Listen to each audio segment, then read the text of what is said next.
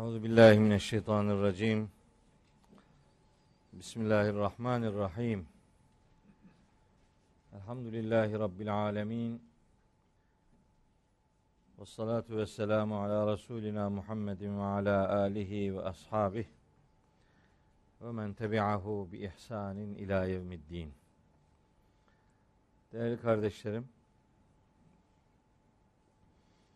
hepinizi selamların en güzeliyle, Allah'ın selamı ile selamlıyorum. Allah'ın selamı, rahmeti, bereketi, afiyeti, mağfireti üzerinize olsun.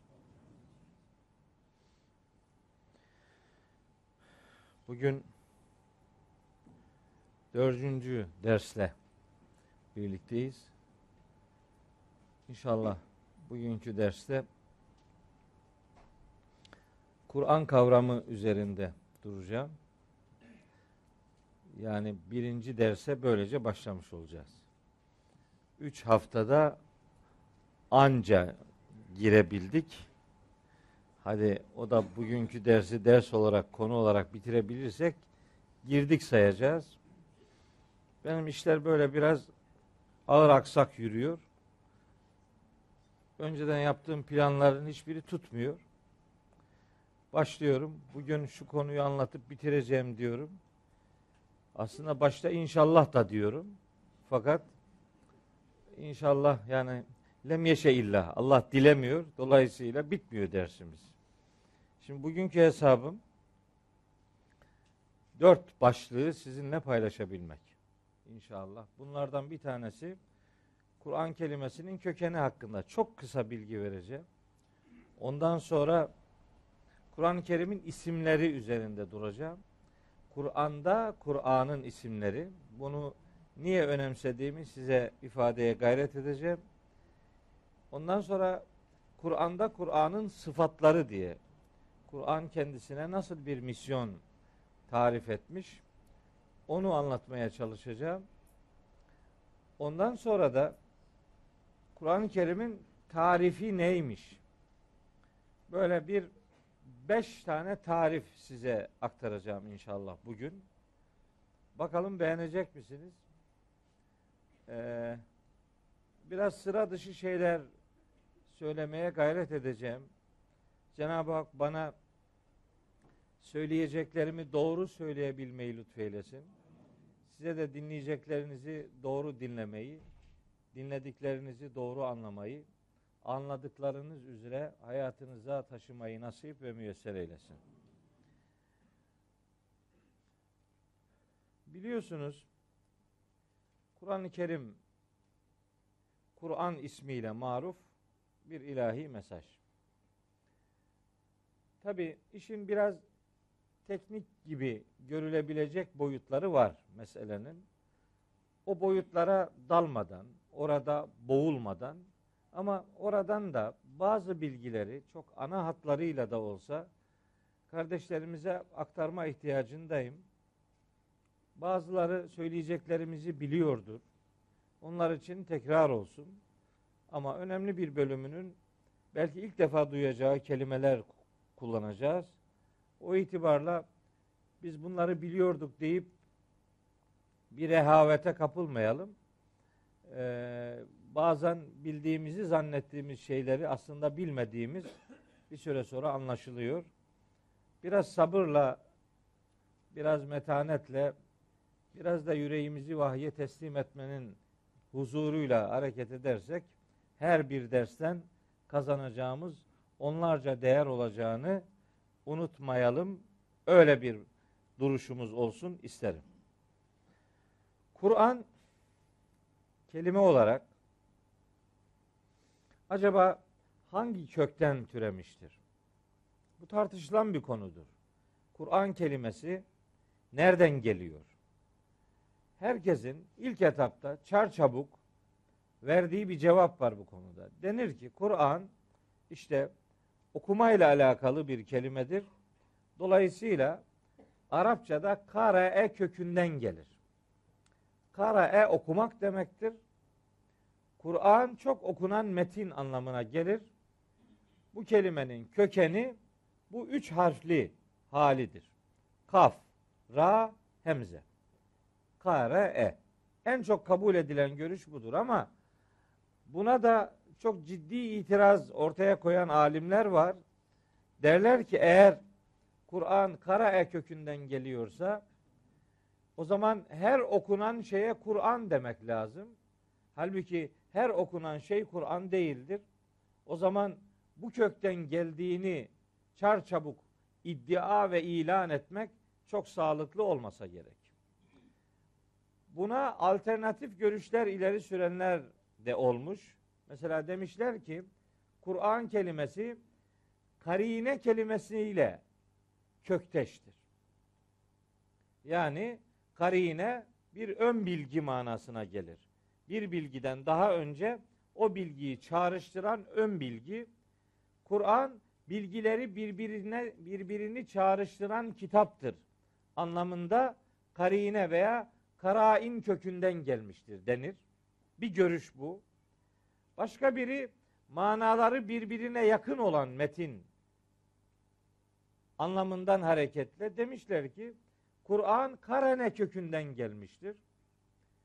İşte bir kısmı demiş ki yok bunlar doğru değil. Nedir doğrusu?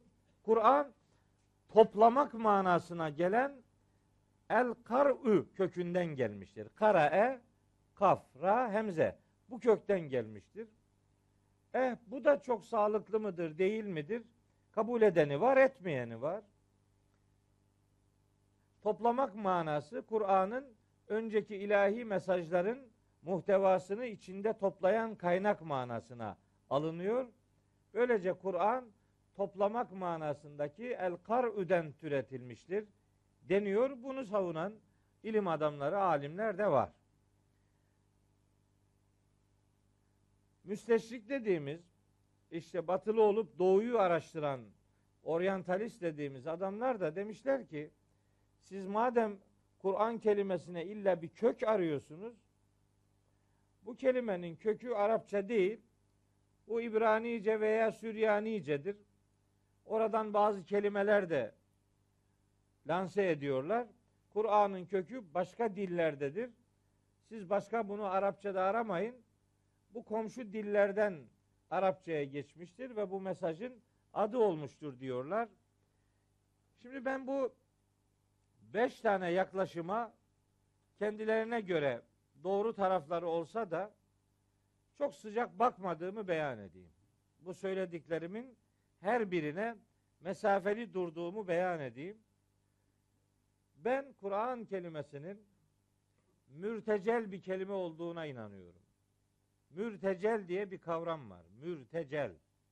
Mürtecel demek herhangi bir kelimeden türetilmemiş başında eliflam takısı olan bir özel isim demektir. Yani Tevrat nasıl ki İsrailoğullarına gönderilen ilahi mesajların genel adıdır.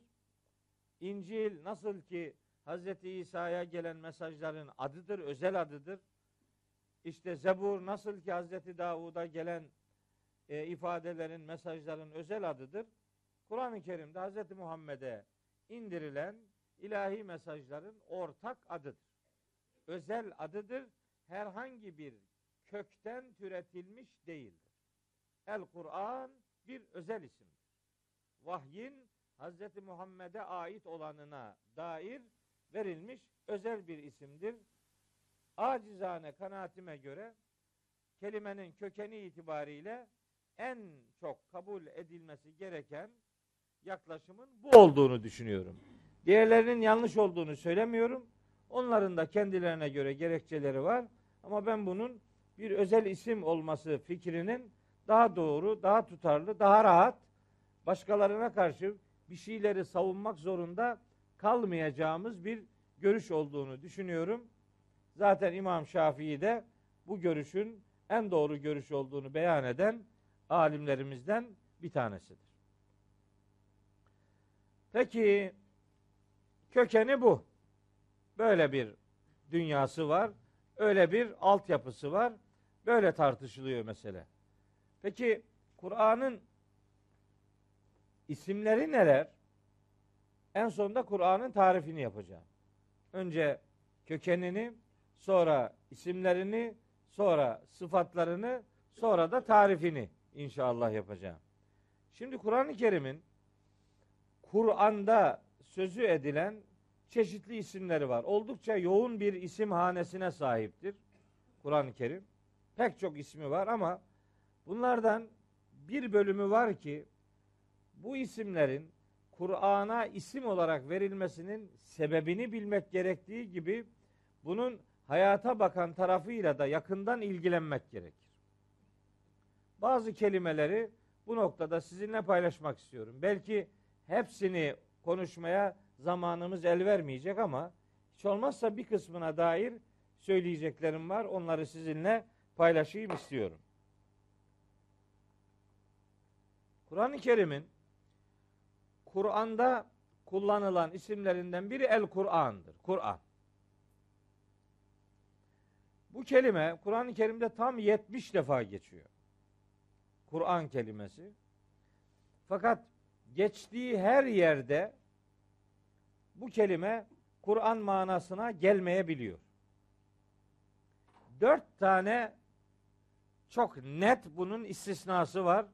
Kur'an kelimesi kullanılmış olmasına rağmen maksat bildiğimiz bu vahiylerle alakalı değildir. Bu dört kullanımdan ikisi İsra suresinde, ikisi Kıyamet suresindedir. İsra suresindeki kullanımda Kur'an kelimeleri 78. ayette geçer. Sabah ışığının toplanması manasına gelir. Akimis salate liduluki şemsi ila gasakil leyli ve Kur'anel fecri. İnne Kur'anel fecri kâne meşhuda. İşte namazın kılınma vakitleriyle alakalı bilgi veren ayettir. Meselenin o detayına girmek istemiyorum. Konu o değil. Ve Kur'anel fecri fecrin yani ışığının toplanması manasına alınmalıdır buradaki. Yoksa Kur'an okumayla alakalı, metni okumayla alakalı bir kelime değil o. Vakitle alakalıdır. Işığın şekliyle alakalıdır.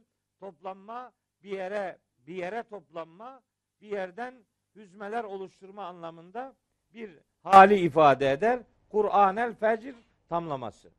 Fecrin Kur'an'ı, fecrin ışıklarının yoğunlaşması demektir.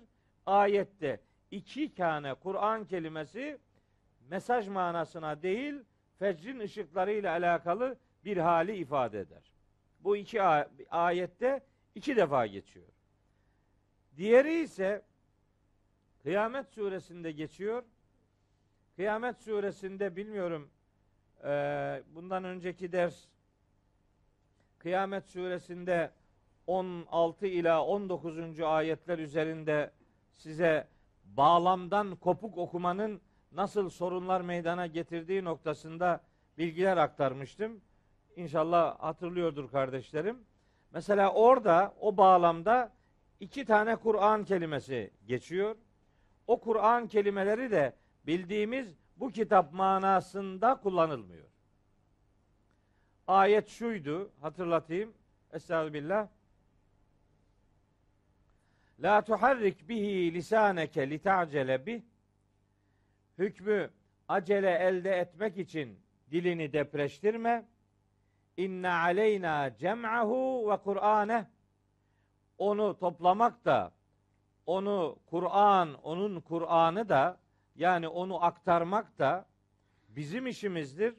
Fe izâ kara'nâhu onu toplayıp aktardığımız zaman sana fettebi' Kur'ane onun okunuşuna sen tabi ol. Sümme inne aleyna beyane. Sonra o toplayıp sana aktardığımız şeyin açıklamasının ne olduğunu ifade etmek de bizim işimizdir. Oradaki Kur'an kelimeleri toplamak, okumak anlamına geliyor. Fakat bu bu mesajı okumak manasında değil, mahşerde kötü, cehennemlik insanların kendileri bazı mazeretler ileriye sürme, bazı mazeretler ortaya koyma girişimlerinde bulunduklarında onlara Cenab-ı Hakk'ın verdiği cevapla alakalıdır. Amel defterlerinin toparlanması ve muhataba aktarılması manasına geliyor. Yoksa oradaki Kur'an kelimeleri iki tane geçiyor Kıyamet suresi 17-18'de ikisindeki Kur'an kelimeleri de bildiğimiz Kur'an manasında değildir. Bunun dışında kalan 66 kullanımda Kur'an kelimesi Kur'an manasına geliyor. 66 tane ayeti burada okuyacak halimiz yok. Sadece istisna olanları hatırlatıp geri kalanlar Kur'an manasına geliyor demeyle mesajın anlaşılmış olabileceğini düşünüyorum. Kur'an kelimesiyle alakalı söyleyeceğim bu. İsim olan Kur'an'la alakalı. Şimdi ikinci isim Kur'an'da Kur'an'ın en çok kullanılan ismi El Kitap kelimesidir. İkinci kelime El Kitap'tır. El Kitap hem bu kalıpta hem kütüp kalıbında hem mektup kalıbında Kur'an'da tam 262 kez geçiyor. Fakat geçtiği her yerde Kur'an manasına gelmiyor. Hz. Musa'ya verilen kitap manasında da kullanılıyor. Hz. Harun'a verilen manada da kullanılıyor. Hz. İsa'ya verilen de bütün peygamberlerle ilgili verilen ilahi mesajlar anlamında kullanılıyor fakat yoğunlukla Hz. Muhammed'e indirilen ilahi mesajlar anlamında kullanılıyor el kitap kelimesi. Peki ne demek? İlahi mesajlara el kitap denmesinin anlamı nedir? El kitap kelimesinin Kur'an kelimesiyle mana bağı nereden geliyor? Şimdi kitap kelimesi yan yana dizmek, bir bütün oluşturmak gibi kök manadan geliyor kitap kelimesi. Harfleri yan yana getiriyorsunuz, cümleler oluyor. Cümleleri yan yana getiriyorsunuz, bir bütün oluyor. O bütünün adına kitap deniyor. Kur'an'da da hakikatler böyle peş peşe yan yana sıralanır, toplanır. Böylece bir kitap olur. Ama maksat daha çok böyle bir kitap manası vermesi değildir. Acizane kanaatim Nemil suresinde iki tane çok özel kullanım var. Ben Kur'an'a kitap adının verilmesinin asıl esprisinin orada yattığı kanaatindeyim. Nedir oradaki Nemil suresindeki kullanımlar? Bakın Nemil suresinin 28 ve 29. ayetleri. Kitap kelimesi geçiyor. Bu kitap kelimesi Kur'an manasında değil. Genel olarak kitap kalıbında iki kelime var.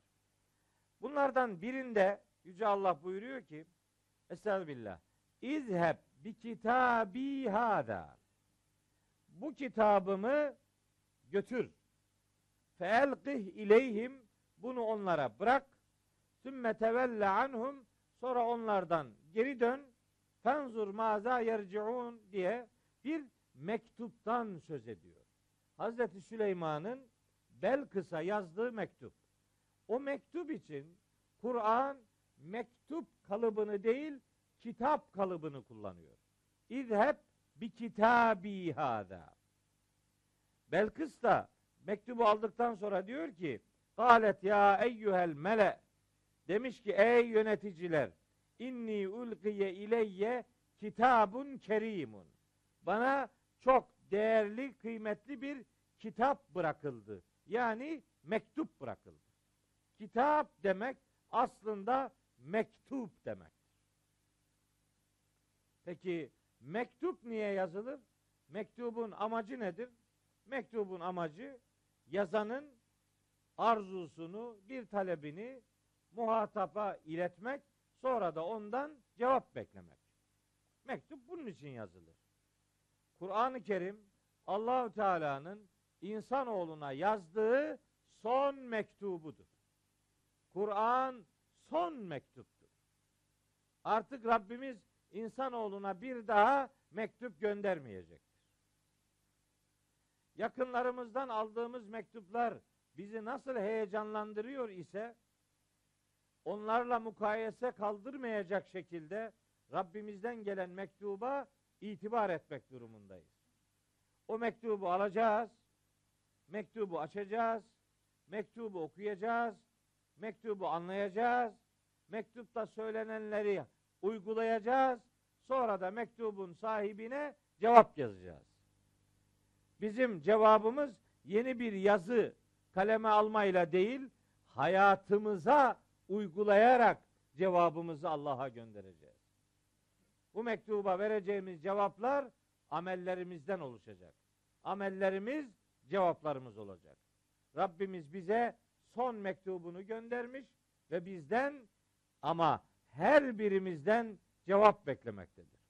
Cevabımız duyarlılığımız olacak. Cevabımız amellerimizden oluşacak. Onun için Kur'an'a kitap veya el kitap denmesinin acizane kanaatim odur ki sebebi budur. Cevap bekleniyor bizden. Herkese gelen mektubun cevabını herkes kendisi verecek. Bu böyle farz-ı kifaye gibi bir şey değil. İki kişi cevap verince gerisinin cevabı da verilmiş sayılmıyor. Cevap herkesten teker teker bekleniyor. Biz böyle alışmışız böyle ısmarlamaya. Değil mi? Bir farz-ı kifaye diye bir kurumumuz var bizim. Üç kişi yapıyor, gerisi kurtuluyor. Nasıl oluyorsa bu iş. Yani ben su içiyorum. Sen doyuyor musun? Yok. Doyman için senin de su içmen lazım. Benim içmem seni doyurmaz. Nasıl oluyor da ben yapıyorum sen de ya, yapmış sayılıyorsun. Öyle bir şey yok. Herkes kendisi yapacak bu işi. Değil mi? Cenaze namazı kılmak neymiş? Farz-ı kifaye. Yani üç kişi kılarsa geri kısımdan şey düşüyor. Allahu Ekber ya. Böyle mi yani? Senin bir mümin kardeşine karşı bir görevin yok mu? Nasıl oluyor da biri, biri yapınca gerisi de yapmış sayılıyor yani? Bu bir görevse herkese yönelik görevdir. Gitmen gerekir, gidemezsin başka. Bir mazeret olur, bir sıkıntı olur eyvallah. Ama bunu nasıl olsa biri yapıyordur, benim yapmama gerek yoktur'a dönüştü bu iş. Böyle olunca da bazı cenazeler ortalıkta kalmaya yüz tutuyor. Dahasını söyleyeyim size. Cenazenin sahibi nasıl olsa bunu birileri kılacak diyor, kendisi duruyor kenarda. Ona biz sebep olduk biz. Böyle bir farz-ı kifaye tarifi yaparak milleti cenazelerini kılamaz hale getirdik. Biz bunun sebebi biziz. Farz-ı kifaye ne demek? Ne demek yani? Bazısı yapıyor gerisine gerek yok. Herkesin yapması lazım. Herkese görevdir bu. Herkese görevdir. Ne kadar adam çok ciddi mazereti olursa o mazeretin ne kadar geçerli olduğunun hesabını Allah'a verir. Ama işte böyle bir nesil oluşturduk. Kenarda adam cenazenin sahipleri duruyor. Geri kalanlar orada kılıyor. Ondan sonra da bir alkıştır. Dünya kopuyor. Cenazede alkış yapıyoruz yani. Cenazede alkış diye bir şey var ya. Acayip bir şey yani. Kılınmayan cenazeye alkış tutmak iyi oluyor yani. Ben bunu bir türlü anlamadım gitti. Yani cenazeye seviniyorlar mı anlamadım ben bunu yani. İyi ki gitti. Yani alkış neyin nesi? Bu acayip bir şey ya. Yani cenazenin sahibi kendi babasına, annesine bu bir son bir duasını yapmıyor. Niye? Nasıl olsa biri yapıyor. Bu nasıl izah edeceğiz Rabbimize yani? Böyle yaptım. Var kabul et. Sıkıntılı bir iş. Ben size söyleyeyim yani. Herkes cenazesini kendisi kılsın. Kadınlar bu ara biraz şey yaptılar. Biz de kılalım diye. Onlar da acayip kılıyorlar şimdi. Hiç kılmamış ya. Allahu Ekber diyor böyle yapıyor. Yani bu şimdi hani erkekler ellerini kaldırıyor ondan geri kalmayacak şimdi. Yani biz kaldırıyoruz ya biz bu kadar kaldırıyoruz. Yani bu ne yani? Teslim bayrağını çeker gibi ellerini kaldırıyor böyle. Ellerini bir de bağlayacak tersine bağlıyor böyle. Yani işin ciddiyetten uzaklaştığı zaman nasıl komediye dönüştüğünü herkes görüyor yani. Bu korkunç bir dezenformasyon yani. Yanlış bilgilenmenin işte toplumdaki yansımaları maalesef böyle oluyor yani. Cenazelerle alakalı nasip olur da burada bir gün eğer Fatır suresinin 22. ayetini okursak oraya kadar ömrümüz el verirse cenazelerde yaşananları sizinle burada paylaşacağım. Bakalım neler oluyor? Nasıl bir manzara e, insanların önüne getiriyoruz onu konuşacağız. Evet. Şimdi üçüncü kelime Kur'an'ın Kur'an'daki isimleri bağlamında üçüncü kelime Furkan kelimesi. Furkan kelimesi çok önemli bir kelime. Birkaç tarafıyla bizi ilgilendiren bir kelime. Kur'an'da çok kullanılmaz bu kelime. Yedi defa geçer. Furkan kelimesi yedi defa geçer. Bu yedi kullanımın sadece üç tanesinde kelime Kur'an manasına gelir. Kalan dört tanesinde bildiğimiz manada Hz. Muhammed'e indirilen vahiy manasında kullanılmaz. Bunlardan birinde Hz. Musa'ya ve Hz. Harun'a verilen kitap manasındadır. Furkan. Bakara suresi 53. ayette ve Furkan Enbiya suresinin 48. ayetinde Furkan kelimesi Hz. Musa ve Hz. Harun'la ilişkilendiriliyor. Enfal suresi 41. ayette Bedir günüyle alakalı bir kelimedir. Yevmel Furkan. Furkan günü o Bedir demektir. Bedir'deki doğrunun yanlıştan ayırt edildiği gün manasında bir fedakarlık yapanla hakka hakikate karşı düşmanlık yapanın ortaya çıktığı ikisinin birbirinden ayrıldığı gün manasında e, Enfal suresi 41. ayette geçer. Bir de Enfal suresi 29. ayette geçer bu kelime. Bu Enfal 29'a birazdan döneyim. Kullanıldığı yerlerde Kur'an manasına gelen Furkan kelimesi bir Bakara suresi 185. ayette geçer. Ayet şudur. Estağfirullah. Şehru Ramazan ellezî unzile fîhil Kur'an hüden linnâsi ve beyinatin minel huda vel furkan. İşte orada işte Ramazan ayında indirilen ilahi mesajın adı insanlara hidayet kaynağı olsun, apaçık belgeler içerisinde bulundursun diye tarif edilen kitap El Furkan'dır. Bir orada geçiyor Kur'an vahyinin adı olarak. Bir Ali İmran suresi dördüncü ayette geçiyor. Ali İmran 4. Orada Estağfirullah Elif la mim Allahu la ilahe illa huvel hayyul kayyum nezzele aleykel kitabe bil hak musaddikan lima beyne yedeyh ve enzelet tevrate vel incile min qablu huden linnas ve enzelel furkan. Furkanı indiren Allah'tır. Bu ayette de El Furkan Hazreti Muhammed'e indirilen vahiylerin özel adıdır.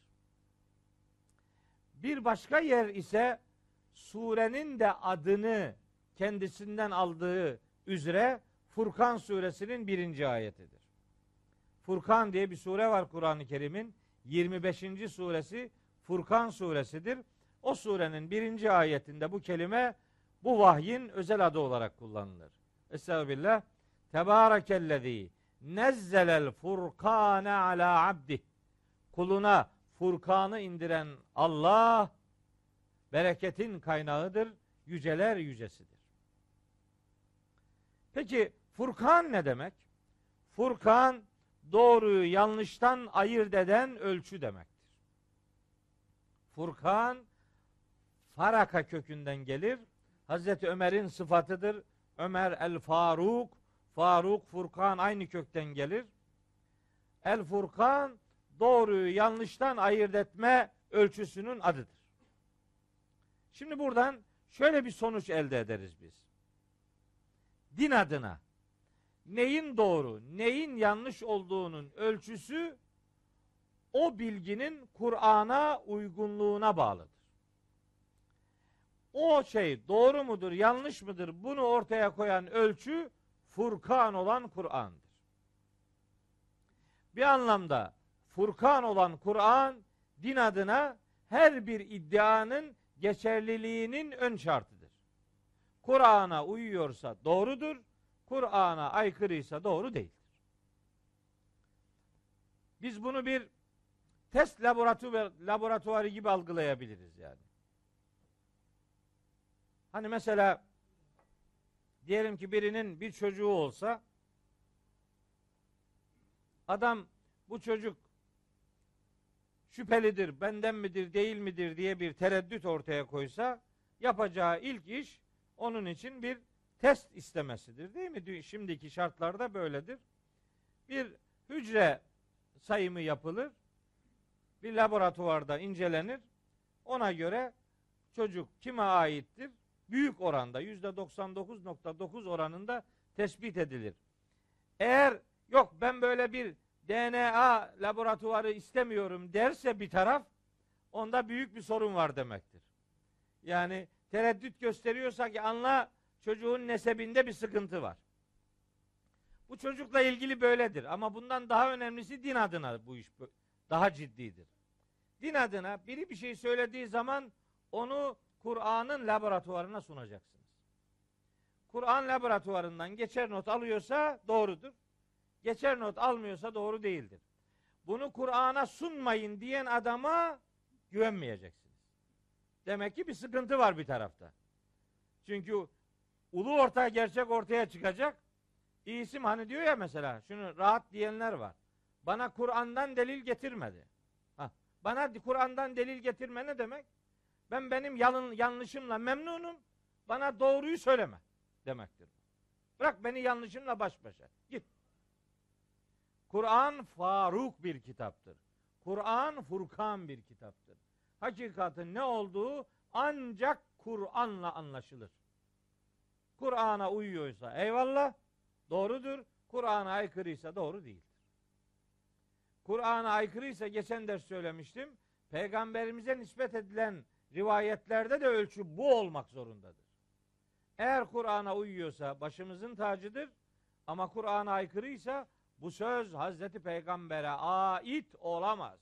Sözün naklinde bir sorun yaşanıyor demektir. Geçen ders bunu anlattım. Elhamdülillah iyi de anlaşıldı. Bana dönen geri dönüşlerden meseleyi bazılarının istismar aracı olarak kullanmasının epeyce önüne geçebildiğimizi düşünüyorum. Çünkü farklı yansıtıyorlardı.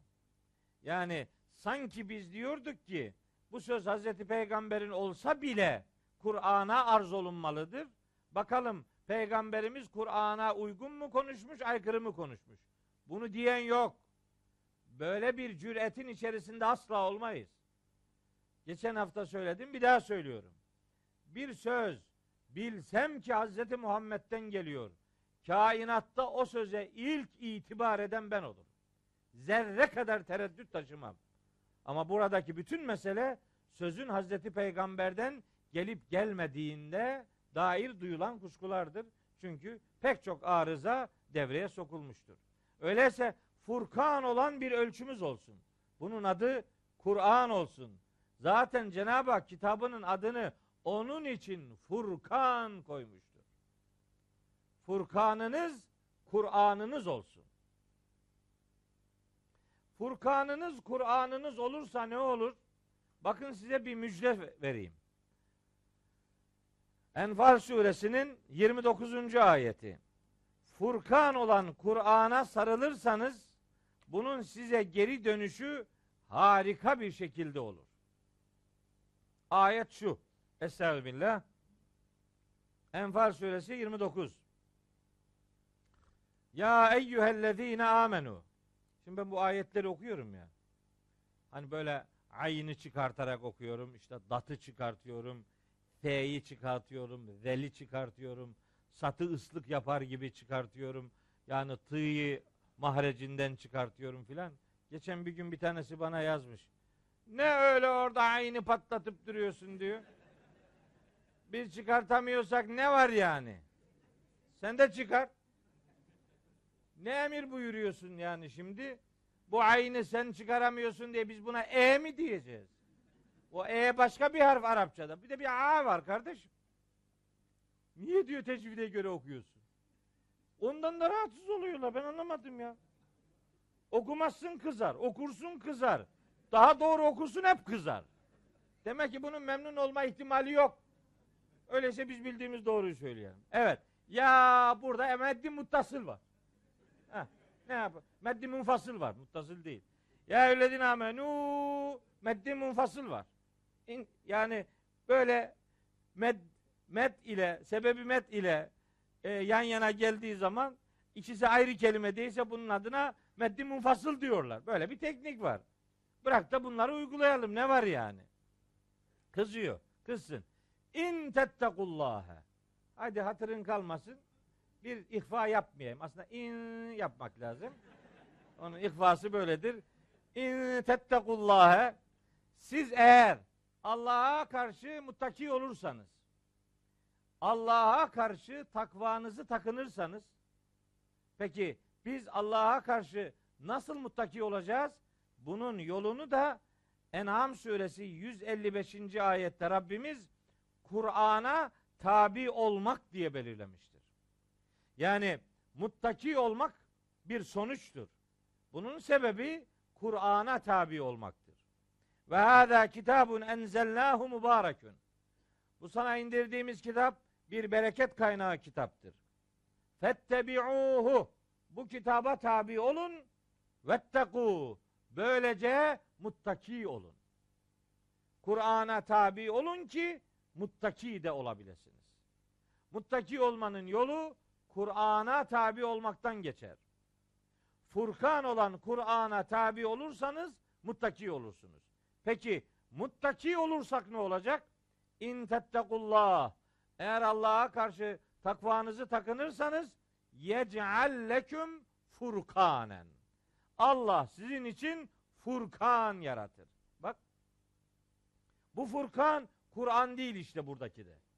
Buradaki furkan furkan olan Kur'an'ın inşa ettiği akla Allah'ın verdiği bir özel melekedir.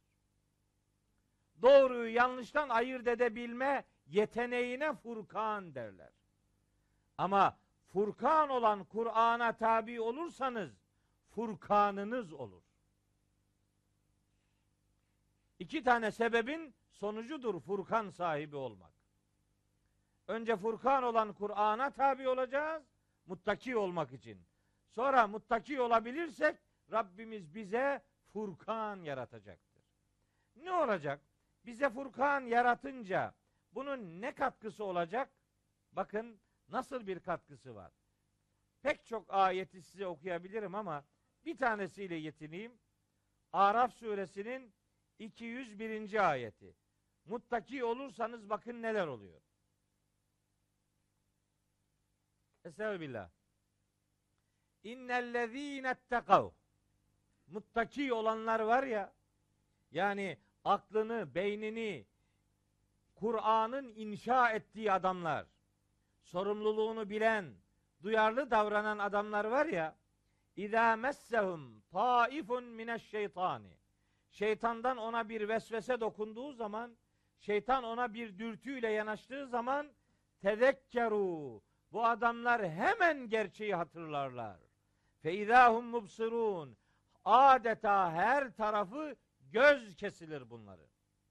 Eğer muttakiyseniz, eğer Kur'an sizi takva sahibi yapabilmişse, siz Furkan olan Kur'an'dan beslenebildiyseniz, o sizi muttaki yapacaktır ve sonra şeytani her bir vesvese ile karşılaştığınız zaman doğrudan bunun şeytandan geldiğini anlayacak, Allah'ı hatırlayacaksınız. Bundan daha büyük bir lütuf olabilir mi? Gelen duyguların şeytani midir, rahmani midir ayrımını yapamayan adam bu hayatı din adına nasıl yaşayabilir? Burada en güzel ölçü hakikatın inşa ettiği bir aklın sahip olduğu en güzel ölçü Kur'an'la hayata ve olaylara bakabilme yeteneğidir. Bunu yapabiliyorsa Rabbimiz işte onun için özel Furkan yaratacaktır. Bu derslerin amacı yeniden Furkan'la buluşmaktır değerli kardeşlerim. Furkanımız olsun. Herhangi bir bilgiyle karşılaştığımız zaman o bilginin doğru olup olmadığını hemen kestirebilelim. Bunun yolu Kur'an'la bakmaktan geçer. Kur'an'dan bakmazsanız gördüğünüz şeyler çok farklı olabilir ve çok kötü akıbetler sizi de bizi de bekliyor olabilir. Amacımız, hedefimiz hayata Kur'an'ın bak dediği yerden bakabilmektir. Gayretimiz budur. Evet. Üçüncü kelime bu. Dördüncü kelime çok önemli bir kelime. nur kelimesi. Kur'an'ın isimlerinden biridir. Nur ışık demek. Işık. Peki bu kelime Kur'an'da 43 yerde geçer. Geçtiği her yerde Kur'an vahyi manasına değildir. 7 tane ayette Kur'an vahyi manasında kullanılıyor bu. Bir tane söyleyeyim. Sonra Kur'an'a neden nur dendiği üzerinde sözlerim olacak. Ya eyyühen nas, ey insanlar, kad ca'ekum burhanun min rabbikum. Rabbinizden size bir burhan, bir delil gelmiştir. Apaçık bir hakikat gelmiştir. Ve enzelna ileyküm nuran mubina. Biz size ap açık bir nur indirdik. Şura suresi 52. ayette de geçer. Velakin cealnahu nura. Biz o vahyi nur yaptık, ışık yaptık. Şimdi mesela bu lambaların yanabilmesi için bir şey yapmak lazım. Ne yapmak lazım? Bunun düğmesini açmak lazım. Bu düğmeyi açmazsanız bu yanmaz. Kur'an da nurdur. Işık vermesini istiyorsanız açacaksınız bunu. Böyle kapalı bu ışık vermez. Açacaksınız bunu ki ışık versin. Bazen lambanın düğmelerini açarsınız gene yanmaz. Kur'an'ı bazen açarsınız gene ışık vermez. Lamba niye yanmaz? Düğmesi açılmasına rağmen cereyan yok. Cereyan yoksa açmak sonucu değiştirmiyor. Peki Kur'an açtığı zaman adam niye ışık alamıyor? Ceryanını kaybetmiş. Ceryanı yok. Çünkü bunu niye açtığını bilmiyor. Buradan ne beklediğini bilmiyor. Bundan ışık mı alacak? Yoksa kendi mi ona ışık verecek? Zihni karma karışık. Hani böyle çanak antenleri vardır ya. Çanak antenlerini hangi uydunun yayınını almak isterseniz ona doğru çevirirsiniz. Çevirirsiniz mesela TürkSat'a diyelim. Çeviriyorsunuz. Fakat gene görüntü gelmiyor. Niye? Frekansın tutmuyor. Frekansını tutturamazsan uyduya çanağı çevirmek sonucu değiştirmez. Frekansın tutacak. Frekans Kur'an'la kurduğun manevi irtibatın adıdır. Yani Kur'an benim neyim olur sorusuna akıllı, sağlam bir cevap verirsen frekansını tutturuyorsun demektir. Bu kitabı açınca maksadın ne? Hakikati bundan öğrenmekse işte o frekansı tutturuyorsun demektir. Yoksa tek başına kitabı açmış olmak ışık vermesi için yeterli değildir. Bundan o anlamda arzu edilen ışığı alamazsın. Şimdi ümmetin durumu sadece Kur'an'ı açıyor ama ondan ışık alamıyor pozisyonudur. Çünkü onu anlamıyor. Onu okumuyor, okuyamıyor, anlamıyor, anlayamıyor ve böylece onu hayatına da yansıtmıyor. Işık durduğu yerde duruyor, onun hayatını aydınlatmıyor. Ayla güneşin ilişkisini anlatmıştım burada bir derste. Yani güneş ışık kaynağıdır, ay ışığı yansıtandır. Ama ayın güneşle ilişkisini anlatırken Cenab-ı Hak ay güneşi tilavet eder diye belirlemişti. Vel kameri izâ telâha güneşi tilavet ettiği zaman aya yemin olsun. Güneşi tilavet etmek demek ışığını güneşten alıyor olmak demektir. Bir Müslüman Kur'an'ı tilavet edecekse ışığını Kur'an'dan alacak demektir. Yani onun dediğini yapacak, onun rotasına girecek, onun izini takip edecek ki ondan hayatına aktarımlar başarabilsin. Yoksa yoksa durduğu yerde Kur'an kimseye ışık filan vermez. Zaten bizim evlerdeki Kur'an ışık ışık vermiyor. Kapalı çünkü açmıyor kimse. Bizim temel imam olmuş temel. Trabzonluyum ya ben. Elhamdülillah. Temel imam olmuş. Biraz da para biriktirmiş. Cemaat demiş ona ki Ula Hoca Efendi.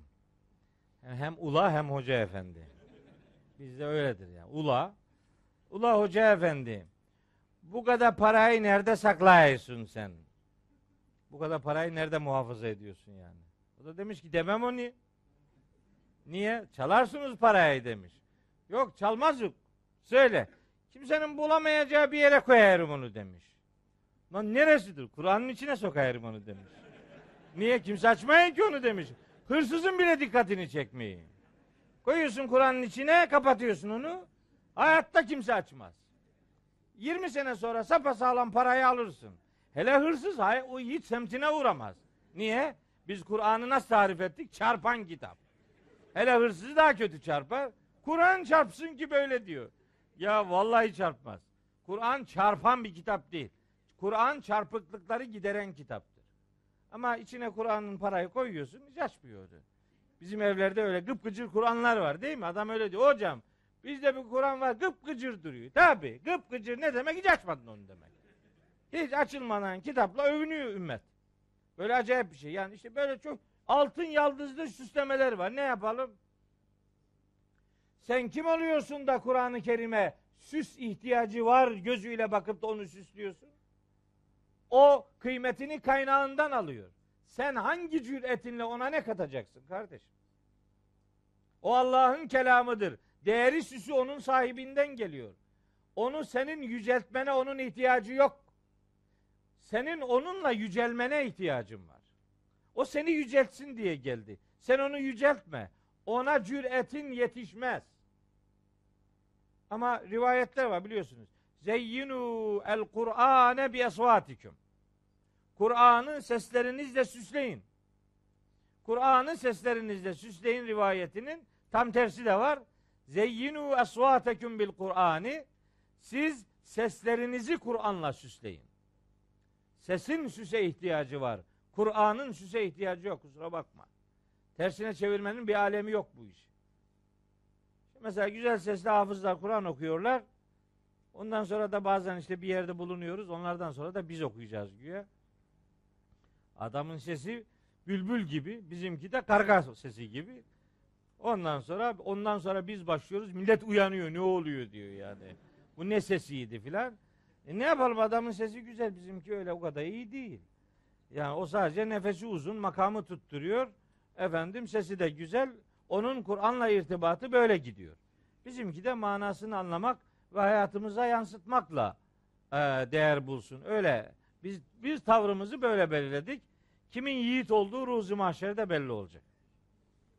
Evet öyle değil mi? Ramazanlarda bazen sanatçılar böyle sesi güzel ya onlara ezan okutturuyorlar.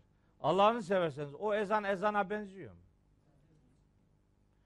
Adamın diline bu kelimeler namahram. Kelime dönmüyor ağzında. Sanki ağzında yarım kilo e, ekmek var. Kelime böyle depresyon geçiriyor yani. Çıkmıyor kelime yani. O kadar yabancı ki. Peki onların kabahati yok. Kabahat onlardan ezan dinlemeyi isteyen zihniyette. Nedir? Sesi güzel olsun, çarpıcı olsun. Hayır. Sesi güzel olsun, çarpıcı olsun değil. Sesi yüreğinden gelsin, benim de yüreğime gitsin. Ses böyle anlam kazanır. Ses sanatçısı yarışında değiliz yani. Bakın diyalogumuzu, frekansımızı doğru tutturamayınca görüntüler maalesef arızalı çıkıyor. Cızırtılı çıkıyor. Kimse kusura bakmaz. Evet. Kur'an'ın isimlerinden bir diğeri ruhtur. Beşincisi ruh kelimesi. Ruh nedir? Ruh bir beden için anlam kazanan, kazandıran değerdir. Beden için canın, ruhun anlamı neyse hayat için Kur'an'ın anlamı da işte odur. İçinde Kur'an'ın olmadığı hayat kendisinde ruhun bulunmadığı bir cesede benzer. Kur'an hayat için bir ruh mesabesindedir. Kur'an'ın 21 ayetinde ruh kelimesi geçer. Değişik manalarda geçer. Bunların 5 tanesinde ruh kelimesi vahiy manasında gelir. İşte bir tanesi Şura suresi 52. ayette. Ve kezalike evhayna ileyke ruhan min emrina. İşte böylece sana katımızdan bir ruh vahyettik. Diğer ayetler Nahil suresi 2. ayette, Mümin suresi 15. ayette, Mücadele 22 ve Kadir suresi 4. ayette ruh kelimeleri vahiy manasında kullanılıyor. Kur'an'ın adının ruh olması onun insana hayat sunması anlamı nedeniyledir. Enfal suresinin 24. ayeti tam da bu noktada belirleyicidir. Rabbimiz o ayette buyuruyor ki Estağfirullah. Ya eyyühellezine amenu istecibu lillahi ve lirrasul İzâ deâküm lima yuhyiküm. Allah'a ve peygamberine sizi size hayat verecek şeye davet ettiği zaman davetine icabet edin. Davet eden Allah'tır. Davet ettiği yer bize hayat verecek olan değerdir. İşte o Kur'an'dır. Ruh diye isimlendirilmesinin sebebi bize hayat verecek olması nedeniyledir. Öyle mi? Kur'an'a hayat kitabı denmesinin ne kadar isabetli olduğu buradan çıkar. Çünkü Kur'an'ın bir adı ruhtur. Hayata anlamını kazandıran bir misyonla Rabbimiz kitabını buluşturmuştur. Akşam namazlarından ve sabah namazlarından sonra Haşr suresinin son ayetleri okunur. İşte o ayetler hep Huvallahu lezî la ilahe illahu diye başlayan üç ayet var. O üç ayet okunur ama o üç ayetin bir öncekini 23. ayeti de okumakta büyük yarar var. Acizane kanaatim. Hatta 23, 21, 22, 23, 24. 21'den de değil, becerebiliyorlarsa kardeşlerim 18. ayetten itibaren okusunlar diye tavsiye ederim. 18'den başlasın. Çünkü konu oradan başlıyor. Ya eyyühellezine amenu ittakullâhe vel tenzur nefsün ma kaddemet li gadin vettekullâhe innallâhe habirun bima ta'melûn. Ey iman edenler! Allah'a karşı sorumluluğunuzu bilin, takvalı olun, duyarlı olun ve her can yarını için neyi takdim edip hazırladığına bir baksın. Vel tenzur nefsün her can, her insan baksın. Ma kaddemet li gadin. Yarın için neyi takdim etmiş olduğuna bir baksın. Vettekullah. Allah'a karşı sorumluluğunuzu bilin. İnnallaha habirun bima ta'melun. Allah sizin neler yapmakta olduğunuzdan haberdardır. Ve la tekunu kellezine nesullâhe fe ensâhum enfusehum. Sakın ha Allah'ı unutanlar gibi olmayın. Ne olur? Allah'ı unutanlara Allah kendilerini unutturur diyor. Cümleyi tekrar ediyorum. Ve la tekunu kellezine nesullâhe. Sakın ha Allah'ı unutanlar gibi olmayın. Fe ensahum enfusehum. Allah da bu adamlara kendilerini unuttururlar, unutturur. Bunun hayatta ne kadar örneği olduğunu biliyorsunuz. Allah'ı unutan Allah'ı unutanlar Allah'ın onlara kendilerini unutturmuş olacağını unutmasınlar. Laike humul fasikun. Bu adamlar işte yoldan çıkmış adamlardır. La yestevi ashabun nari ve ashabul cennet. Cehennemlikler ve cennetlikler asla bir olmayacaktır. Mahşer sabahı. Bu anlamda 5-6 tane ayeti kerime var Kur'an-ı Kerim'de. Cehennemlikler cennetliklerle bir olmayacak diye. Mesela bir tane daha söyleyeyim. Kalem suresinde geçer. Efenec'alül müslimine kel mücrimin. Biz Müslümanları mücrimlerle bir mi tutacağız? Maleküm. Size ne oluyor? Keyfe tahkumun. Ne, be, ne beter bir hüküm veriyorsunuz siz. Diyorlardı ki biz dünyada Allah'ın seçtiği kullarız öbür alemde eğer olursa ve le in rudittu ila rabbi eğer Rabbime döndürülürsem le eciden ne hayran minha munqaleba buradan daha iyi bir karşılık orada bulacağım diyor. Keyif suresinin 30 küsürüncü ayeti. En iyi ayet numarası vermek böyledir. 30 küsür dersin. Hata marjını sıfırlarsın yani. 36. ayeti. Bir orada var. Bir tane de şeyde var. Fussilet suresinde o da Fussilet suresinin 50. ayeti. Ve ma azunnu saate kaimeten. Ben bu son saatin gerçekleşeceğine inanmıyorum. Fakat vele in ruci'tu ila rabbi. Ola ki Rabbime döndürülürsem inneli indehu lel husna. Onun katında benim için daha güzel şeyler vardır. Öyle algıları var. Mekkeli müşriklerin. Orada da hatırlı olacaklarını hesap ediyorlar. İnanmadıkları alem eğer bir ihtimal varsa bile o zaman orada da biz daha hatırlı olacağız e, yanılgısını taşıyorlar. Onlara cevaptır işte bu ayet. La yestevi ashabun nar ve ashabul cennet. Cehennemliklerle cennetlikler asla bir olmaz. Bir olmayacaktır. Bakın şimdi bunları okurken hemen aklıma başka ayetler geliyor. Casiye 21.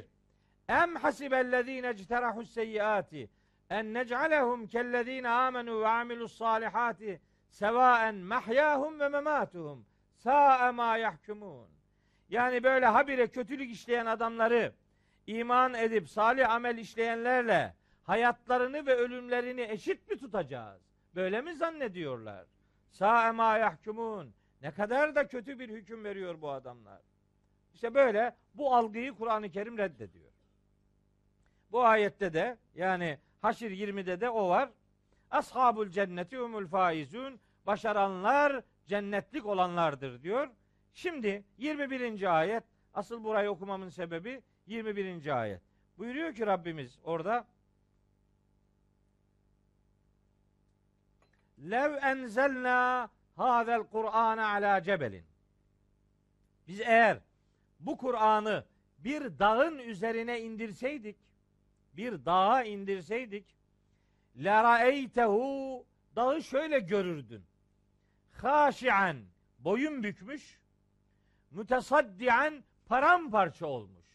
Niye? Min haşyetillahi. Allah'a duyduğu derin saygıdan dolayı dağın boyun büktüğünü ve paramparça olduğunu görürdün. Boyun bükmek bir irade göstergesidir. İradesi olmayan boyun bükmez. Bu şu demektir. Kur'an dağa inse dağı canlandırır ve onu saygılı hale getirirdi. Kur'an cansız gördüğünüz dağa inseydi dağı canlandırırdı ve o dağ Allah'a duyduğu derin saygıdan dolayı boyun büker paramparça olurdu. Siz gelin Kur'an'ın kendi hayatında kılını kıpırdattırmadığı adam tipini düşünün. Kur'an adamın milimetresine müdahale edemiyor. Akşama kadar Kur'an okuyor, zerresi tınmıyor. Niye tınmıyor? Çünkü Kur'an'ı niye okuduğunu bilmiyor. Çünkü Kur'an'ı okuyor, anlamıyor. Anlıyorsa da hayatını onunla şekillendirmek gibi bir duygunun sahibi değil işte. Başka, başka bir şey yok. Bütün mesele bundan ibaret. Kur'an ruhtur, hayata anlamını kazandıran asıl değerdir. Onun için ismi ruh diye belirlenmiştir. Evet. Başka? Bundan sonrakileri biraz hızlı gideyim. Altı. Kur'an'ın isimlerinden biri el beyandır. El beyyinedir. Beyan mesaj demektir. Apaçık hakikatleri kaynak demektir. Siz bakmayın milletin Kur'an zordur anlaşılmaz demesine. Kur'an mübin kitaptır. Apaçıktır ve açıklayan kitaptır. Kur'an iddia edildiği gibi bir labirent gibi karma karışık bir beyan değildir. Beyan olmak açık olmayı gerektirir. Ap açık bir hakikattir. Ama ona hakikatın açık belgeleri gözüyle bakanlar için bu böyledir. Ondan istifade etmek gibi bir irade beyan etmeyen adam için tabii ki zordur. Hele okumasını bilmiyorsa hepten zordur yani. Kur'an okumasını bilmeyenlere bir çift sözüm var. Başka bir günah işlemene gerek yok. Bu ayıp olarak sana yeter. Okumasını bilmiyorsan tamam. Başka bir şey yapmana gerek yok. Hani kabre gidiyorsun ya. Orada gelip telkin veriyor hoca efendi. Ya emetallah. Üzküril ahdelleti hareçte mined dünya diye şey geçiyor böyle kıble tarafına. Orada bir de baston alıyor eline. Öyle bir de eğiliyor böyle. Eğilirken de böyle bir konsantre oluyor filan. Tam trans haline geçiyor. O etraftan da bakan zannediyor ki lan hoca aşağıdan ses alıyor herhalde. Sessiz olun filan böyle dikiliyor. O şey e, İzâ câel melekâni yes'elâni an rabbik. Biraz sonra iki tane melek gelip sana soracak. Rabbin kim? Fekul Rabbi Allahu de ki Rabbim Allah ve diniyel İslam, dinim İslam ve Nebiyyi Muhammedun aleyhissalatu vesselam ve kitabı el Kur'an. İşte kitabım odur, peygamberim Hazreti Muhammed'dir filan de diyor ona yukarıdan aşağıya. Ben de bir tanesinin arkasına yanaştım bir gün dedim ki alo aşağıdaki Arapça anlamıyor dedim. Madem bir yardım yapacaksın Türkçe söyle adama. Anlamıyor dedim. Hadi Allah'tan ki Arapça anlamıyor. iyi ki de anlamıyor. Çünkü yanlış okuyorsun dedim. Yanlış okuyorsun dedim. Adamın kafasını karıştırma. Hocam çaktırma dedi. Ben de anlamayarım dedi. Ha. Tabi. Sen de anlamıyorsun. Kimse anlamıyor yani. Öyle. Ben de şimdi bunu böyle anlatıyorum. Diyorum ki ya iki tane melek geldi sana soruyor. Rabbin kim? Dinin ne? Peygamberin kim? Kitabın ne? Kitabın ne? Kur'an. Hani meleğin kafası kızdı. Sordu sana. Okumasını biliyor musun? Yok. Ha. Okumasını biliyor musun? Nasıl olsa yakaladı seni orada. Ne olsa sorabilir. Diyebilir misin ki dur telkin veren hocayı çağırayım. Gelmez. Baban olsun yanına gelmez. Vallahi gelmez. Babasıyla gömülen adam duydunuz mu? Babasını benim kadar seven adam pek yoktur ben size söyleyeyim. Ben babamı çok severdim. Ama babam vefat etti, mazara kondu. Ben döndüm gittim eve yani. Değil mi? Babasıyla cenazesini bir gün evde yan yana duran adam yok. Herkes gönderiyor. İşte sorgu sual işte kabirde öyle anlatıyorlar ya geliyor soracak. Sordu sana Kur'an okumasını biliyor musun? Yok. Yandın işte. Yani. yani ya da işte o cenaze portrelerinde işte böyle acayip görüntüler var. Bir gün bir tanesine dedim ki arkadaş ya hesap et ki şimdi böyle bir ortamda bulunuyoruz. Şimdi bu cemaatin içinde say ki Hazreti Peygamber mesela burada. Buradaki bu hali görüyor. Demez mi ki yazık olsun bunlara be. Ben bu kitabı bunun için mi tebliğ ettim? Şu pazarlıklara bakın demez mi yani? Haşa Rabbimiz haşa öyle bir durumla karşılaşmayı aklımızın ucundan dahi geçirmeyiz ama yani derse ki ben bu kitabı bu işler için mi indirdim? Nasıl bir cevap veririz? Nasıl bir ümmetiz ki? Nasıl bir kulluk portresi ortaya koyuyoruz ki? Kitabullah'ı okuyamıyoruz. Bitti. Okumuyoruz, anlamıyoruz ve yaşamıyoruz. Bu hayatın hesabı ağır olur. Öyle siz bakmayın. Ramazan geldiği zaman bir hatim siparişiyle işi bitirme zihniyetine. Bunun bir anlamı yok. Buradan bir ekmek çıkmaz. Ben okuyacağım hatim, senin yedi ceddin cennete gidecek.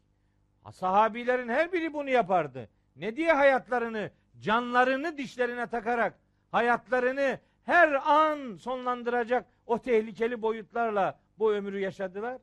Neydi dertleri? Senin yaptığın gibi Mekke'de bir hatim indiremez miydi? Niye Medine'ye hicret etti? Niye Bedir yaşandı? Niye Uhud yaşandı kardeşim? Bari senden de benden de güzel ve sağlam okurlardı bunu. Ama bu kitabın indiriliş gayesi o değildi. Bunu onlar çok iyi biliyorlardı. Kur'an'ın beyan oluşu Allah'ın mesaj diye onu bize bildirmesiyle alakalıdır. Cep telefonlarında var ya mesaj. Açıyorsun telefonu yazmış oraya. İki tane okunmamış mesajınız var. Herkes açar o okunmamış mesajı okur. Herkes açar. Aslında ya bayram günüdür ya kandil gecesidir. Yani ne yazdığı da belli aslında. Ama ille de gene bir bakarız. Ne demiş diye. Bir de cevap yazarız ona.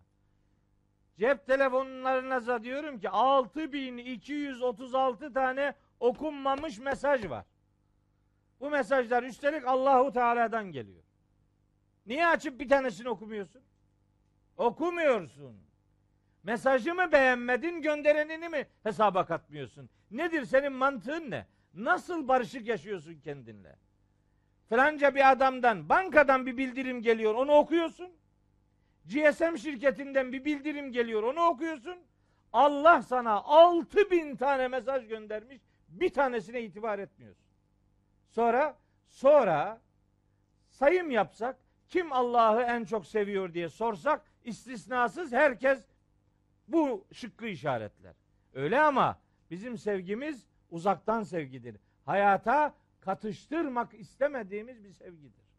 Allah'ı seviyoruz ama onu hayatımıza karıştırmıyoruz. Haşa Allah'a görev biçiyoruz. Diyoruz ki Allah o işlere karışır, bu işlere karışmaz. Hani Allah dediğin böyle lahuti işlerle ilgilenir, bu dünya işleriyle ilgilenmeze getiriyoruz. Benim rahmetlik babamın söylediği gibi Kur'an işine karışmayacak, eşine karışmayacak, aşuna karışmayacak, e naşuna karışacak. Ölünce aklına geliyor Kur'an kardeşim ya. Bu kitap ölü kitabı değil. Vallahi billahi değil. Bak kaç tane isim okuduk. Ölülerle alakalı henüz bir şey geçmedi. Okuyacaklarımızda da yok, sıfatlarında da yok. Mesele gezen ölüleri hayat sahibi kılsın diye bu kitabullah böyle bir dizaynla bize gönderilmiştir. Beyandır, apaçık kelimeler, apaçık hakikatler kitabullah'ın mesajlarını oluşturmaktadır. Açılacak ve bunlar okunacaktır. Bunun bunun başka çıkar yolu falan yoktur. Kur'an'ın bir başka ismi zikirdir. Zikir, zikra, tezkire. Üçü aynı kökten geliyor. Zikir, zikra, tezkire. Ne demek bu? Hatırlama, hatırlatma anlamına geliyor. Zikir, zikra, tezkireye öğüt manası verilmesi sadece yaklaşık bir manadır, bir tefsir biçimidir. Yoksa kelimenin asıl anlamı hatırlamadır. Bunu çok önemsiyorum. Bu kelime Kur'an'da aşağı yukarı yüzden fazla geçiyor. Zikir, zikra, tezkire üçü. Bunların epey bir kısmında, otuzdan fazla kısmında mana Kur'an'la alakalıdır. Kella innehu tezkire. İşte Kur'an bir hatırlatmadır. Zikradır, zikirdir, tezkiredir. Hatırlatmak anlamına geliyor. Peki biz bir şeye hatırlatmak manası vereceksek eğer ya da birine yaptığımız bilgilendirmeye hatırlatmak diyeceksek hatırlatmak önceden bildirilmiş olmayı gerektirir. Değil mi? Önceden bildireceksiniz ki ikinci yaptığınız bildirim hatırlatma olsun. Hatırlatmak için öğretmiş olmak gerekir. Kur'an kendisine zikir, zikra tezkire diyor. Peki ne zaman hatırlatıl, ne zaman bunlar bize öğretildi de şimdi bunların adı zikirdir, zikradır, tezkiredir? Bunun cevabını çok net veriyoruz. Gerçi başka bazıları şöyle diyorlar. Biz daha önce bu hayatı bir kere yaşamıştık. Şimdi bir daha yaşıyoruz. Oo ne kadar güzel. Demek bir defa olmadı. Bu sefer olur. Bu defa da olmayabilir. Bir daha geliriz. Hani enkarne oluruz falan. Git gel falan böyle şeyler. Yok yok böyle bir şey yok yani. yani bütün ciddiyetimle ve samimiyetimle söyleyeyim. Böyle reenkarnasyon diye bir şey Kur'an'dan asla referans alamaz. Yok böyle bir şey. Bir tane ömür var. Evelem nuammirküm ma yetezekkeru fihi men tezekker. Öğüt almak ve gerçeği görmek isteyenler için size bir öğüt, bir ömür vermedik mi diyor Fatır suresinde. Bir ömrümüz var. Peki ne zaman bildirildi de şimdi bunları hatırlatma deniyor? Bunların bize bildirildiği zaman fıtratımızın yoğrulduğu zamandır. Yani Kur'ani hakikatlerin hatırlatma adıyla anılmasının sebebi fıtratımıza Rabbimizin onları önceden yüklemesidir. Fıtratımızla Kur'ani hakikatler asla çelişmez, çakışmaz. Çatışmaz yani. Eğer siz Kur'ani bir hakikatı abartmadan, kırpmadan olduğu gibi bir fıtrata sunarsanız o fıtrat bu hakikatleri yadırgamaz. Ama şimdi öyle değil ki. Şimdi din diye insanlara anlatılan şeyler Allah'ın fıtrata yazdığı ve Kitabullah'ın ortaya koyduğu arılıkta durulukta değil. Adam din diye kendini anlatıyor. Adam din diye hikaye masal anlatıyor. Adam din diye efsaneler anlatıyor. Ondan sonra da ona inanılmasını ve itibar edilmesini bekliyor. Sonra o tür sunumlara karşılık millet diyor ki din buysa ben bundan değilim diyor. Ben de onlara diyorum ki yolcu yanlış gidiyor da kabahati yolda buluyorsan aldanıyorsun. Yolcu yani bunu anlatan yanlış yapıyorsa anlatılan şeyin ne suçu var? Siz fıtrata doğrudan seslenin. Kırpmadan, abartmadan olduğu gibi hakikatleri muhatapların fıtratına sunun. O hakikatlerle o fıtrat birbirini asla yadırgamayacaktır. Ta ki adam inadına bir karşı çıkış içerisine girmiyorsa, inadına karşı çıkışa giriyorsa ona da yapacak bir şey yoktur. Bizim Kur'an'ı okumamız gerçeği hatırlamamız içindir. Biz hem Kur'ani hakikatlerle gerçeği hatırlarız hem Kur'an aynı zamanda insanlık tarihinin ve peygamberler tarihinin bir özetidir. Biz Kur'an'ı okumakla aslında hem Tevrat'ı okuyoruz, hem İncil'i okuyoruz, hem Zebur'u okuyoruz, hem Hazreti Adem'den Hazreti Muhammed'e kadar aleyhisselam ne kadar peygamber gelmiş ve onlara ne kadar hakikat tebliğ ettirilmişse Kur'an okumakla o insanlık tarihinin ana kilometrelerini hatırlıyoruz demektir. Kur'an'ın 2000 küsür ayetinde kıssalar vardır. Kıssalar insanlık tarihinin özetlenmiş halidir. Kur'an okuyanlar insan tarihini, insanı okurlar.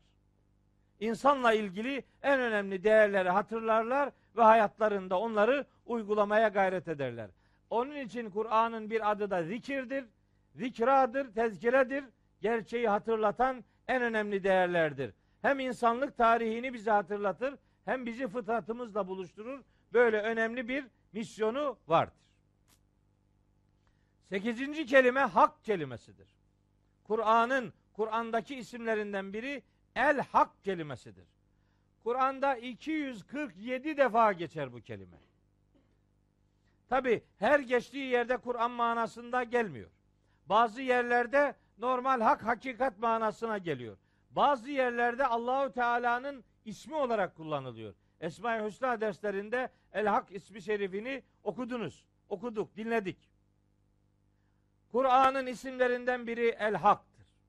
Yani El Hak olan Allahu Teala El Hak olan Kur'an ile insanoğluna hakkı ve hakikatı öğretmeyi amaç edinmiştir.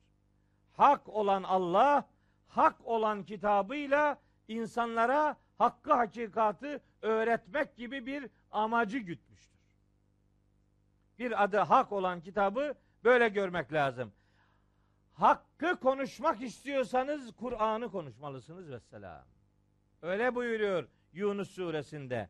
Femâzâ ba'del hakkı illa dalalu. Ne yani? Haktan öteye şaşkınlıktan başka ne kalır? Femâzâ ba'del hakkı illa dalalu. Haktan geriye yani hakkın dışında Kur'an'ı hakikatlerin dışında geriye şaşkınlıktan başka bir şey kalmaz. Yunus suresi 32. ayet.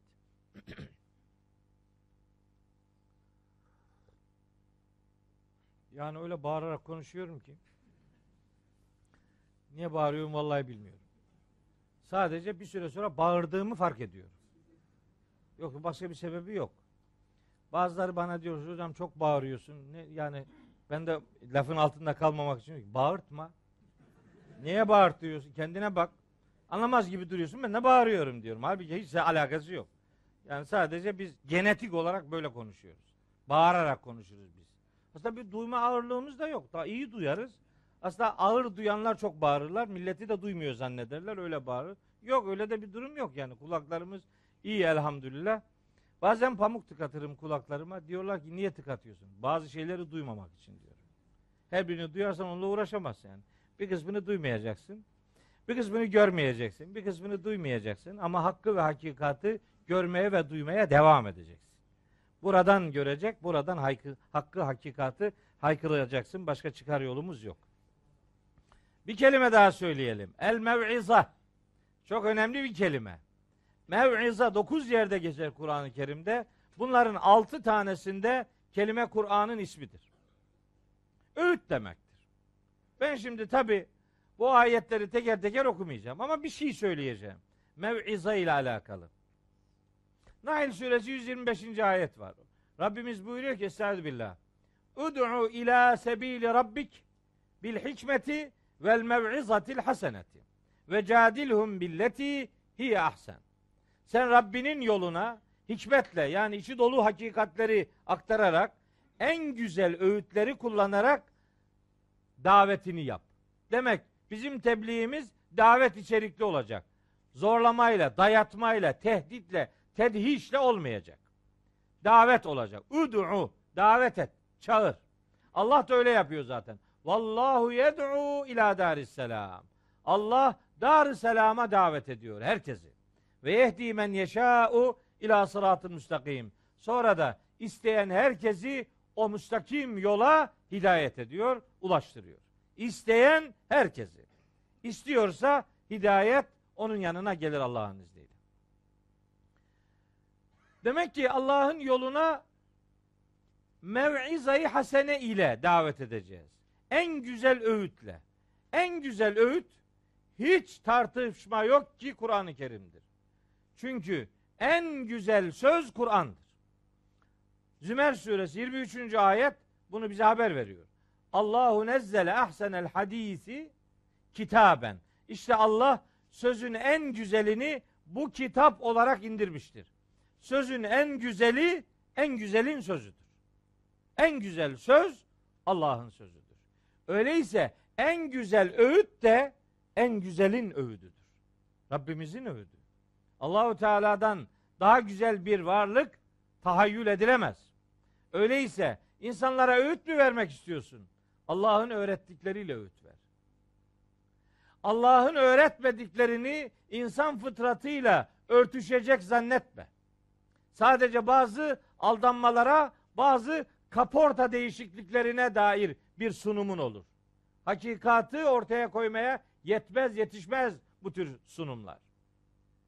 Öğüt verecekseniz öğüdünüz Kur'an'ınız olsun. Fezekkir bil Kur'ani men yekhafu ve'idi. Kaf suresinin 45. ayeti. Fezekkir bil Kur'an. Kur'an'la insanlara gerçeği hatırlat. Peygamberimiz sallallahu aleyhi ve sellemin 23 yıl boyunca yaptığı buydu. İnsanlara gece gündüz anlattığı hakikatler vahyin hakikatleriydi. Şimdinin adına sunumlara bakın. Sunumların kaçta kaçında vahiy var bunu rahatlıkla görebilirsiniz. Niye vahiy anlatılmıyor? Niye vahiye dair bir sunum yapılmıyor? Bunun iki sebebi var. Bir, kendi hegemonyalarının yıkılacağından korkarlar. İki, büyük çoğunluğu da aslında vahyi bilmiyor. İtiraf edelim. Bilmiyor yani. Bir tane ayet biliyor. Bak, bir tane ayet biliyor. Ama ayetin arkasını bilmiyor. Önünü bilmiyor. O konudaki diğer ayetleri bilmiyor. Kur'an'ın surelerinin sıra mantığını bilmiyor. Mekkisini bilmiyor. Medenisini bilmiyor. Bir tane ayetin mealiyle beş saat konuşuyor. Ne konuşuyorsun? Ne anlatıyorsun kardeşim ya bu kadar? Hani ayet yok mu? Başka ayet yok mu? Ben bu ayetten bunu anladım diyor. Sen kim oluyorsun da o kadar çok şey anlıyorsun yani? O konuda başka ayetler var. Söylediğin ayet konunun belki yüzde biri, yüzde doksan dokuzu orada değil başka yerde. Bilmiyor. Kur'an'dan konuşmak öyle her baba yiğidin kârı değil.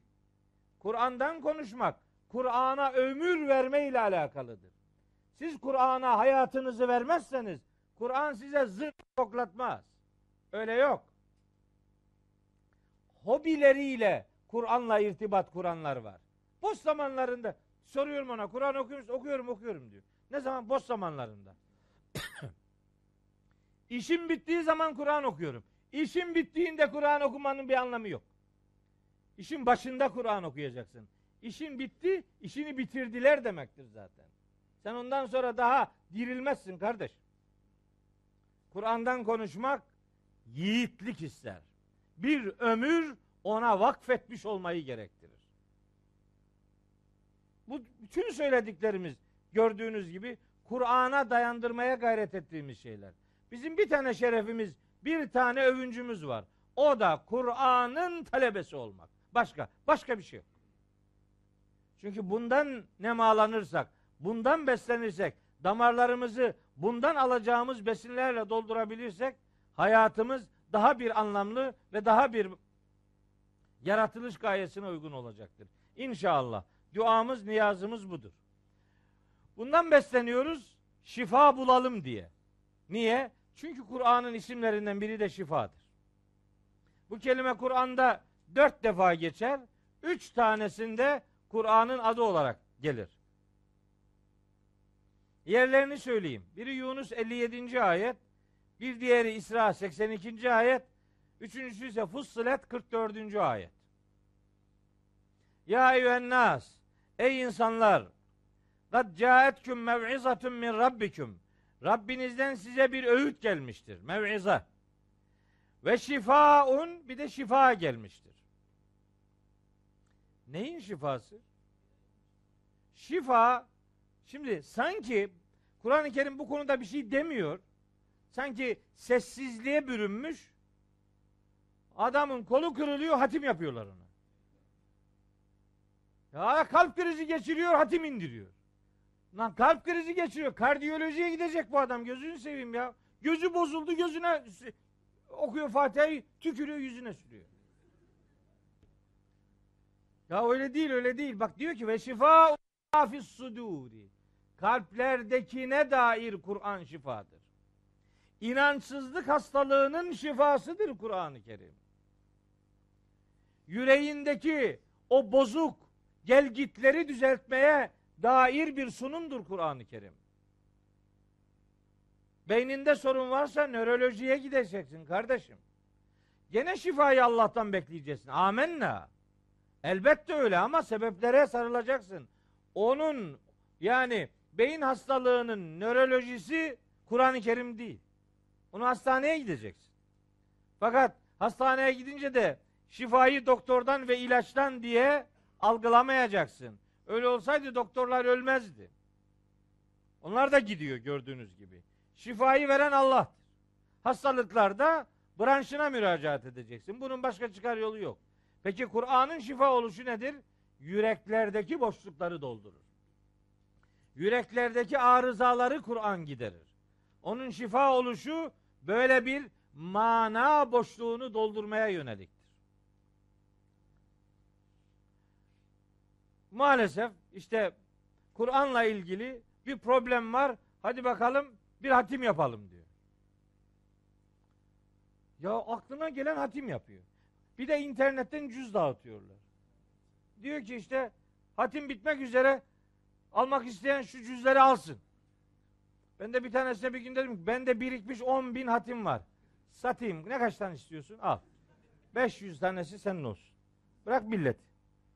Bak yani adam Kur'an okuyor, Kur'an okuyor, okuyor, okuyor, okuyor. En sonunda diyor ki ya okuduk daha yeter diyor. Niye? Anlamıyor ki. O Kur'an okuyor da Kur'an onu okuyamıyor bir türlü. Çünkü Kur'an'la irtibatını sağlam kurmamış. Bu anlamda Kur'an okumanın gereksiz olduğunu söylemek istemiyorum asla. Böyle bir niyetim yok. Ben her gün Kur'an okuyan bir kardeşinizim. Sürekli okurum ben. Fakat bu okumalardaki kasıt onu anlamak ve onu hayatla buluşturmaya gayret etmektir. Bunu indiriliş amacının dışında başka taraflara yönlendirmek Kur'an'ın indiriliş maksadına hizmet etmez. Sonra siz Kur'an'ı indiriliş gayesine uygun yerlerde okuyup orada ona hizmet etmezseniz bu defa acaba Kur'an'ı nerede, nasıl kullanmalıyız sorusunu yanlış cevaplarsınız. Bu milletin aklına Kur'an birkaç yerde gelir. Bir, cenazelerde. Cenazede akla Kur'an'ın gelmesini bir sorgulayın ne olursunuz. Ne zaman Hazreti Peygamber gitmiş bir mezara Kur'an okumuş? Bununla ilgili bir rivayet kırıntısı var mı bir yerde? Ne zaman olmuş bir ayet gelmiş de Peygamberimiz gelen ayet ölülerle alakalıdır. Gelin bunu ölülere tebliğ edelim demiş. Böyle bir tecrübe var mı bir, bir tarafta? Ne hale getirdik Kur'an'ı? Oldu mu? Buna mı layıktı bu kitap? Şimdi Kur'an'ı konuşalım deyince bu da suç oldu, kabahat oldu. Niye Kur'an diyorsun? Ne dememi bekliyorsun? Ne ne diyeyim de memnun olacaksın? Sen hiç memnun olmazsın kardeş. Kusura bakma. Ben seni mem- ben Rabbimi memnun etmeye gayret ediyorum. Ona karşı sorumluyum. Sen de ona karşı sorumlusun. Öbür alemde sorularımız bu kitaptan çıkacak. Ve sevfe tüselun. Bu kitaptan sorgulanacaksınız diyor. Zuhruf suresinin 44. ayetinde. Bu bu kadar açık. Başka başka işler bizi sadece Kur'an'dan uzaklaştırmaya yarar. Bunu unutmayın. Kur'an'ın isimlerinden biri rahmet kelimesidir. 114 defa geçiyor Kur'an-ı Kerim'de ama bunun 12 tanesi Kur'an'ın ismidir. Kur'an'da 85 yerde hüda kelimesi geçiyor. Yol gösteren demektir. 85 yerde geçiyor.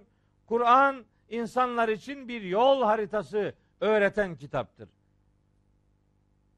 Şehru Ramazan ellezî unzile fihil Kur'an hüden linnas. Bütün insanlara Kur'an yol göstericidir. Herkes Kur'an'la yolunu bulur. Kur'an'ın çizdiği rotayı takip ederek hakikat yolunu ancak takip etmiş olur. Kur'an aynı zamanda hem insanlar için hidayet kaynağıdır hem özel olarak muttakiler için de Kur'an hidayet kaynağıdır. Bakara suresinin hemen başında öyle söylüyor. Öyle değil mi? Estağfirullah. Elif lam mim zalikel kitab la raybe fih hüden lil muttakin. Kur'an muttakiler için bir hidayet kaynağıdır. Ya adam zaten muttaki olmuş. Bunun bir daha hidayet kaynağına ne gerek var diye soruyorlar. Çok sıklıkla duyduğum sorulardan biridir bu. Buna doğru cevap veremeyiz endişesiyle bu muttakiler son ümmetin içinde değil. Önceki ümmetler arasında da muttakiler vardır. Yorumunu yapan alimler vardır. Eyvallah ona hiçbir şey demiyorum olabilir. Fakat bence bu sorunun asıl cevabı o değil. Hüden lil muttakin bu bildiğimiz manada muttakiler için Kur'an hidayet kaynağıdır. Bir sporcu diliyle örnek vereyim. Biliyorsunuz sporda şampiyon olmak için çok antrenman yapmak lazım. Çok antrenman yaparsınız, şampiyon olursunuz.